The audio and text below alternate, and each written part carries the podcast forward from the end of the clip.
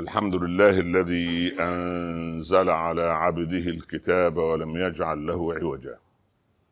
سبحانه له دعوة الحق حرص عليها وأوجب التبشير بها ولتكن منكم أمة يدعون إلى الخير ويأمرون بالمعروف وينهون عن المنكر وأولئك هم المفلحون.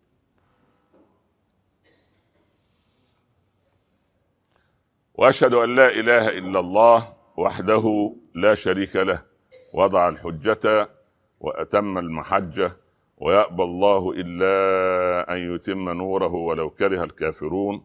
وأشهد أن سيدنا وحبيبنا محمدا رسول الله. بلغ الرسالة وأدى الأمانة. ونصح الأمة وكشف الغمة. وجاهد في الله حق جهاده حتى أتاه اليقين. صلى اللهم عليه وعلى اله واصحابه وازواجه واتباعه الذين امنوا ولم يلبسوا ايمانهم بظلم اولئك لهم الامن وهم مهتدون اما بعد الله اكبر الله اكبر الله اكبر الله اكبر الله اكبر الله اكبر الله اكبر الله اكبر الله اكبر الله اكبر ولله الحمد ايها الاخوه المسلمون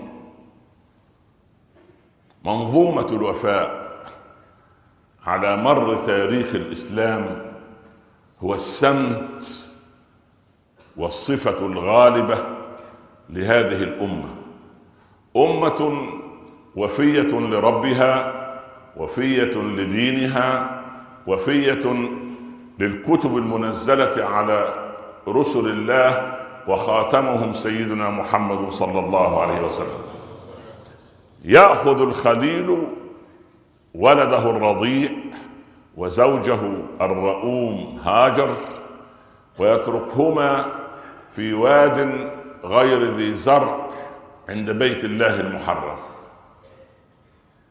ليس لغيرة من سارة أنها غارت من أمتها هاجر المصريه التي جاءت من صعيد مصر لأنها ولدت وهي لم ترزق بالولد بعد؟ لا. الأنبياء والرسل لا يتحركون بحركة غيرة النساء وإنما بأمر من الله سبحانه وتعالى. الأمر الذي اجتهد فيه نبي من الأنبياء في مرة واحدة وذنون اذ ذهب مغاضبا فظن أن لن نقدر عليه أي لن نضيق عليه الأمر. فنادى في الظلمات أن لا إله إلا أنت سبحانك إني كنت من الظالمين. هو اجتهد فرأى أن هؤلاء القوم لا يؤمنون. قال أذهب عند أقوام آخرين لعلهم يستمعون إلى كلام الله ويدخلون في دين الله. فكان اجتهاده ليس في موضعه وقال ربنا وهو مليم يعني يعني المسألة مسألة عدم انتظار الوحي. لكن خليل الله إبراهيم وأبو الأنبياء. هذا الإنسان الأواه المنيب يأخذ طفله وأمه إلى واد غير ذي زرع.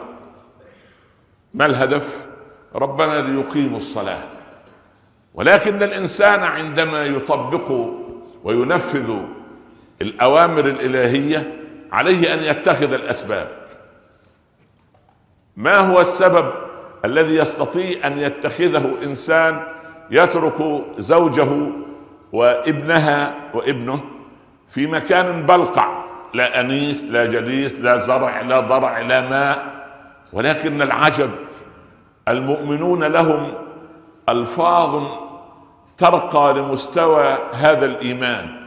إني أسكنت إني بالتوكيد أسكنت السكن لا يكون إلا في بيت. أنت تسكن في بيت. ما تعريف البيت ما تعريف المسكن. عبارة عن أربعة جدران وسقف. هذا هو المسكن. أما إذا أنت لم تحصل على هذا فأنت في العراء أنت في العراء والخيمة مسكن مؤقت. قد تقتلعها الرياح. لكن البيت بالأسباب المعطاة أنه جدر جدران حوائط ثم سقف. فهذا هو البيت الذي يسكن الإنسان فيه. العجيب هذا تعبير الخليل. رب إني أسكنت من ذريتي بواد غير ذي زرع. اذا وسائل المعيشة غير موجودة عند بيتك المحرم. أين السكن؟ السكن الحقيقي أن يسكن قلبك بالتوحيد والتوكل واليقين بالله. فإذا سكن قلبك التوحيد واليقين بالله ينزل عليك برد اليقين. فإذا نزل برد اليقين على قلبك صارت الصحراء البلقع والمكان المهجور والصحراء الجرداء صارت حديقة غناء وصار مسكنا عظيما لأن السكن إنما هو سكن القلب إلى موعود الله سبحانه وتعالى. فلما استودع الخليل ابنه وأمه في مكان بلقع لا أنيس ولا جليس اتخذ الأسباب. ما هي الأسباب؟ أن اولا الهدف الكبير ليقيموا الصلاة لا ليؤدوا الصلاة. تأدية الصلاة شيء وإقامتها شيء آخر. فاجعل أفئدة من الناس تهوي إليهم. الأفئدة تهوي إلى هذا المكان.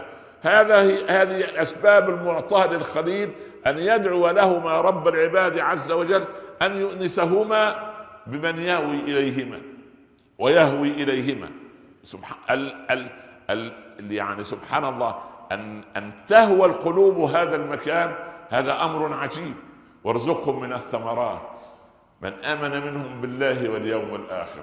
فإذا رب العباد الرحمن الرحيم يقول للخليل يا إبراهيم ألنا الأرزق الذين آمنوا بالثمرات والخيرات فقط؟ قال رب العباد ومن كفر أي من كفر سوف أرزقه لأنه الرحمن الرحيم.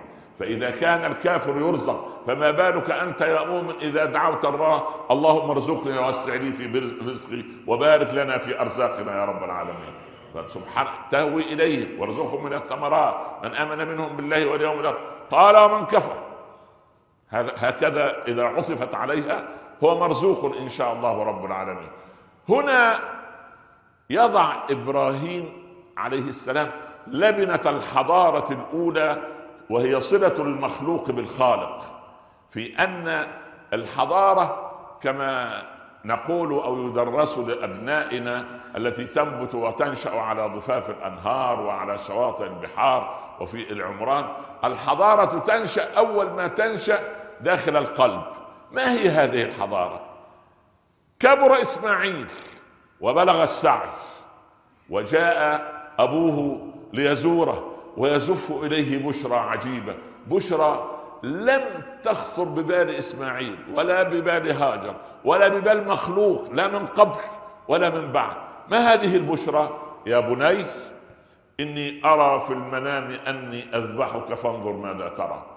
هو يبلغه وحيا يبلغ ابنه أن الله أوحى إليه رؤيا الأنبياء حق أن الله قد أوحى إليه أن إبراهيم يذبح ولده إسماعيل. سبحان الله كأن الملائكة كانت تقول عندما أنجب آه، إسماعيل لإبراهيم وإبراهيم قد كبر في السن عليه السلام أن الخليل قد ارتبط بولده وقد شغل الولد جزءا كبيرا من قلب أبيه الخليل. كأن الملائكة تقول إن الخليل عليه السلام سوف يشغل عن خليله سبحانه وتعالى بولده إسماعيل.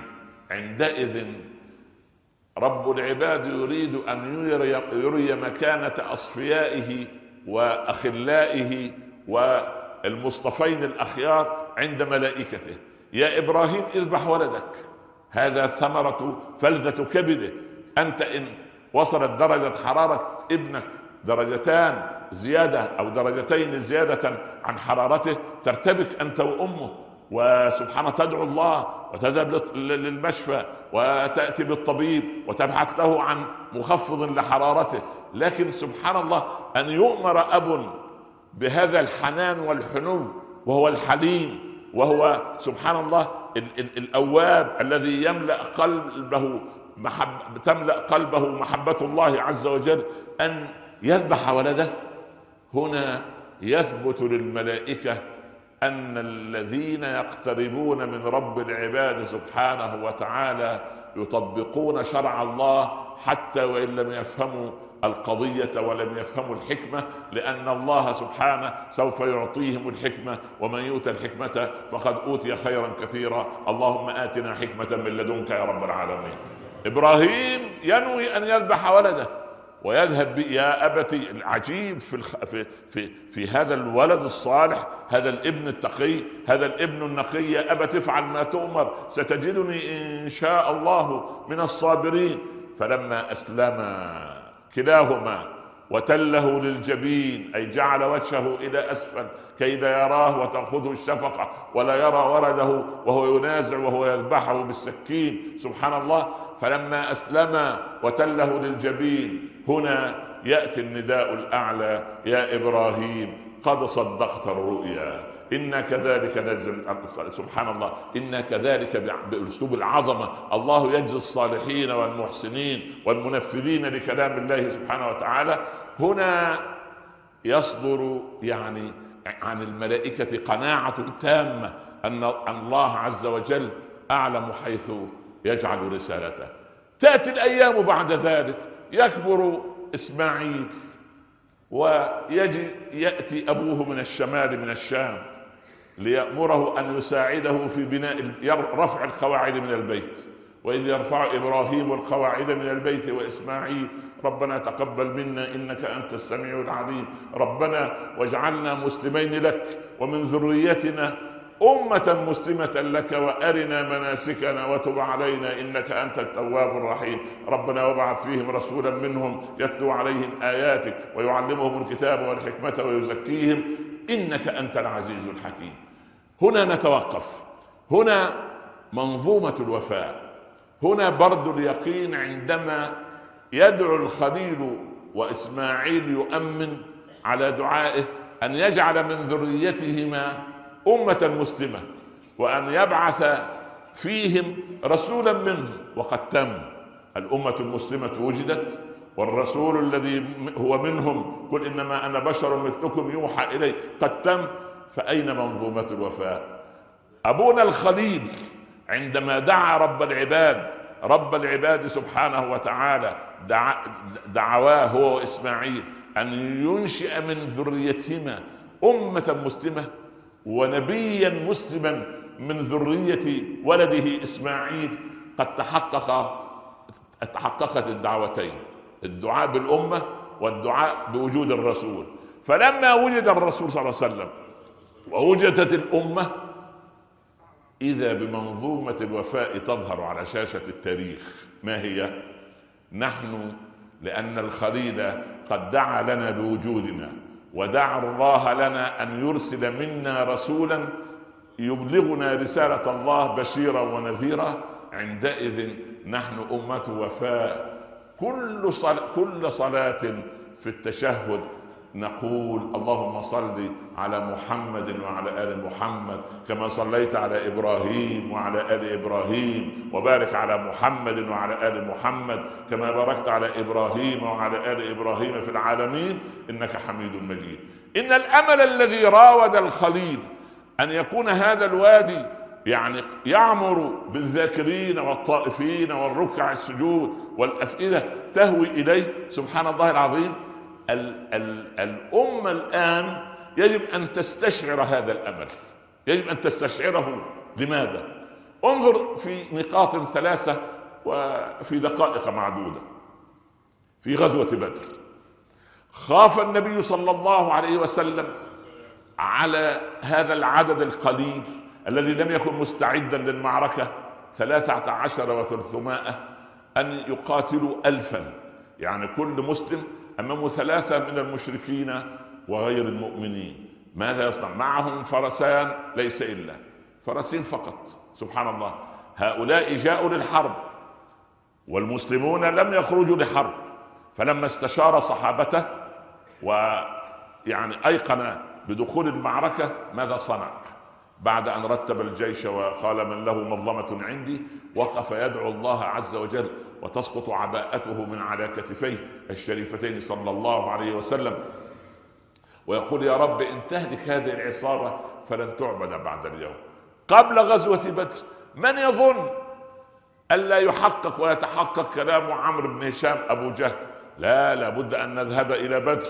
ونهزم محمدا ونقتله ونقتل من معه وتعزف لنا القيان يعني يعزف موسيقى ويعملوا حفلة راقصة سبحان الله. وتسمع العرب بنا فلا يزال العرب تهابنا.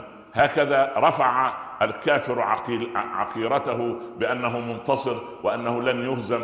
فلما قابلوا هؤلاء وجدوهم قلة يعني كأنما استقلوهم واستقلوا قوتهم. المسلم في هذا المؤمن في هذا الوقت بقوة بمنطق الأسباب لن يحدث نصر ولكن كم من فئة قليلة غلبت فئة كثيرة بإذن الله. والله مع الصابرين اللهم اجعلنا من الصابرين يا رب العالمين. ما الذي تم؟ انتصر المسلمون في بدر. في الخندق أحاطت يعني أحاط الأحزاب بالمدينة المنورة وبينهم الخندق ومنهم من عبر الخندق والذين عاهدوهم من قبل. خانوا العهد والمنافقون داخل المدينة وعندئذ وزلزل إذ جاءوكم من فوقكم ومن أسفل منكم وإذ زاغت الأبصار وبلغت القلوب الحناجر وتظنون بالله الظنون. هنالك ابتلي المؤمنون وزلزلوا زلزالا شديدا حتى يقول الرسول والذين معه متى نصر الله؟ ألا إن نصر الله قريب. سبحان الله نصر الله قريب. اجتمع العرب جميعا لاستئصال شافة الإسلام. فما الذي حدث؟ سبحان الله. لم يدخل المسلمون في معركة. أرسل الله ريحا وأرسل جنودا لم تروها. وجعل كلمة الذين كفروا السفلى وكلمة الله هي العليا. ولا غالب من الله ولا غالب أبدا على كلمة الحق وإنما للحق جولة وللباطل جولة. ولكن في آخر الأمر ينتصر الحق بإذن الله رب العالمين. أحبتي في الله أنت يأتيك عيد الأضحى. عندك هم معين.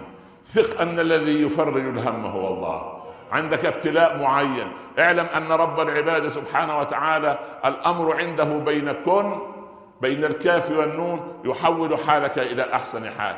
عندك ولد أو بنت مريض وقد حرت في علاجه أو علاجها أو زوجة مريضة سبحان الله اطرق باب الله عز وجل واعلم أن رب العباد سبحانه وتعالى إذا وضع يده التي سبحان الله يعني يضعها في كل خير أن يشفى المريض وأن يفك كرب العاني وأن تفتح الأبواب. لقد من الله على حبيبه صلى الله عليه وسلم وقال له إنا أعطيناك الكوثر فصل لربك وانحر إن شانئك هو الأبتر.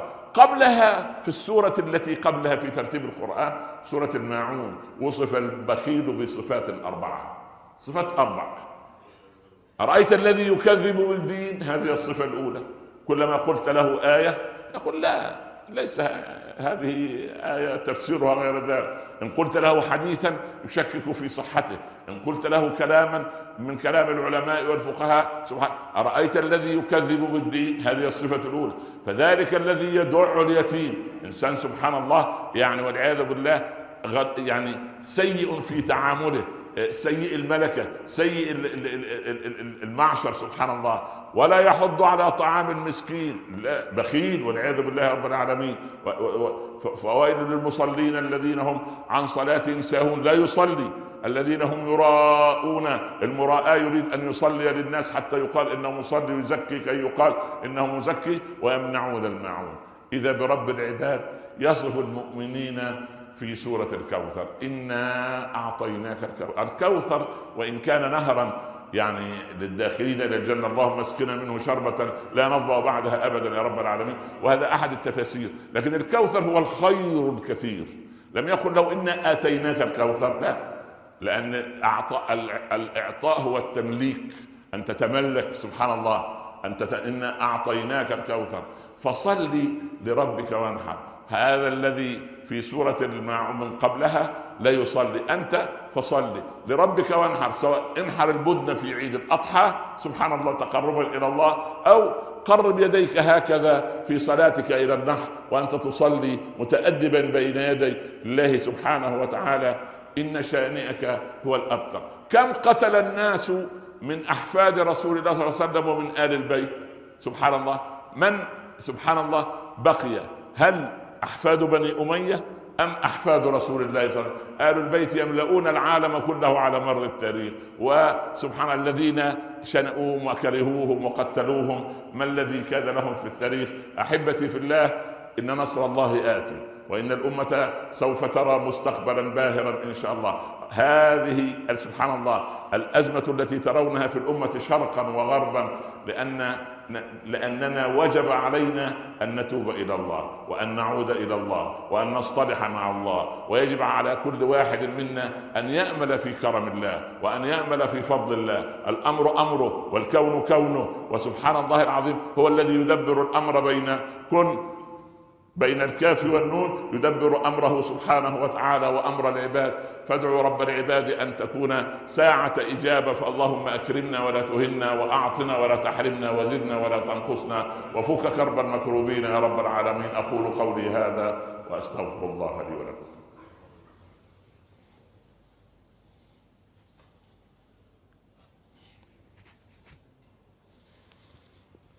احمد الله رب العالمين واصلي واسلم على سيدنا رسول الله صلى الله عليه وسلم ثم اما بعد الله اكبر الله اكبر الله اكبر الله اكبر الله اكبر الله اكبر الله اكبر الله اكبر الله اكبر الله اكبر ولله الحمد احبتي في الله عيد الاضحى المبارك يجب ان ترى الابتسامه طريقها إلى افواهكم وترى الابتسامه والفرحه طريقها إلى وجوهكم لأن الإنسان يجب أن يفرح بموعود الله سبحانه وتعالى. والله ما جعل العيدين إلا ليأنس الإنسان.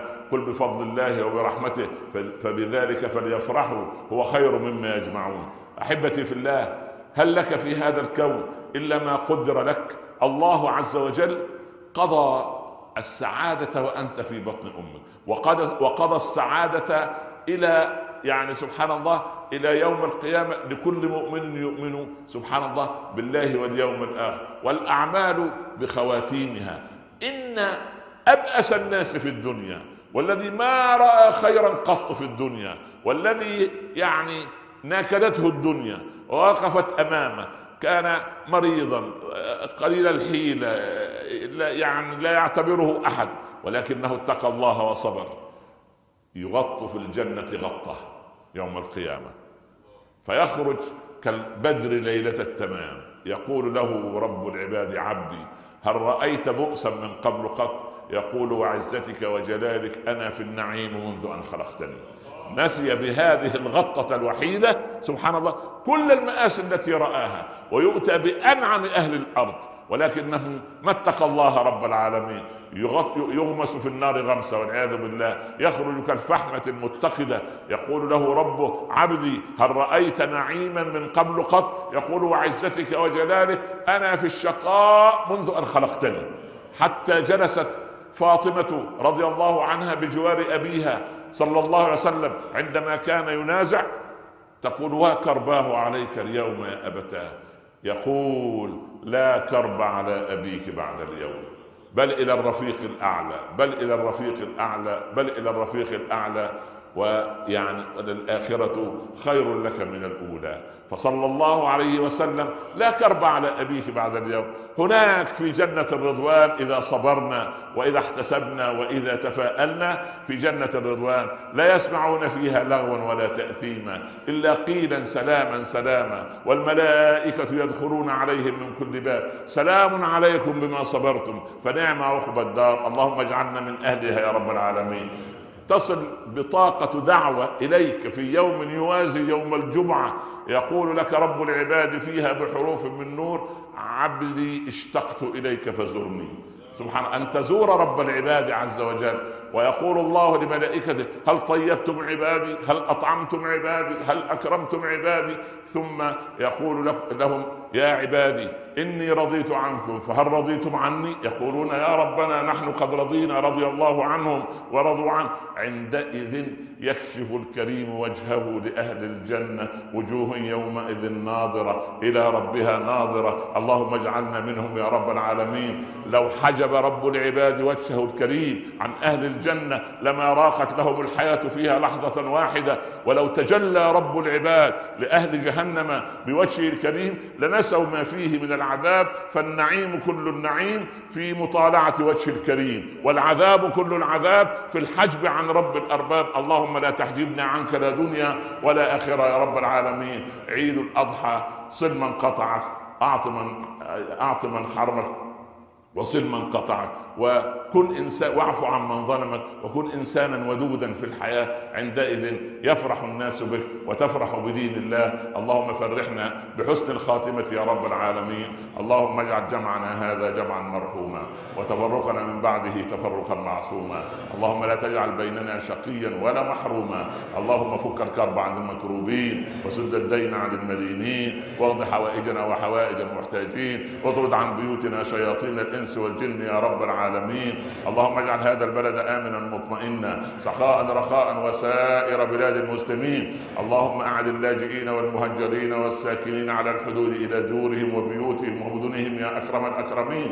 وأمن بلاد المسلمين من كل مكروه وسوء. واجعلنا على أتقى قلب واحد منا. وارفع وانزع الغل والحقد والحسد من قلوبنا للمؤمنين. واجعلنا إخوة في سبيلك يا أرحم الراحمين. اللهم يا أرحم الراحمين ارزقنا قبل الموت توبة وهداية. ولحظة الموت روحا وراحة وبعد الموت إكراما ومغفرة ونعيما. اسقنا من حوض الكوثر شربة لا نظمأ بعدها أبدا. اللهم لا تحرمنا لذة النظر إلى وجهك الكريم في مقعد صدق عند مليك مقتدر. وآخر دعوانا أن الحمد لله رب العالمين وصلى الله على سيدنا محمد وعلى آله وصحبه وسلم. تقبل الله منا ومنكم وكل عام وأنتم بخير. بسم الله الرحمن الرحيم والعصر. إن الإنسان لفي خسر إلا الذين آمنوا وعملوا الصالحات وتواصوا وتواصوا بالحق وتواصوا بالصبر. صدق الله ومن أصدق من الله قيلا. والسلام عليكم ورحمة الله تعالى وبركاته.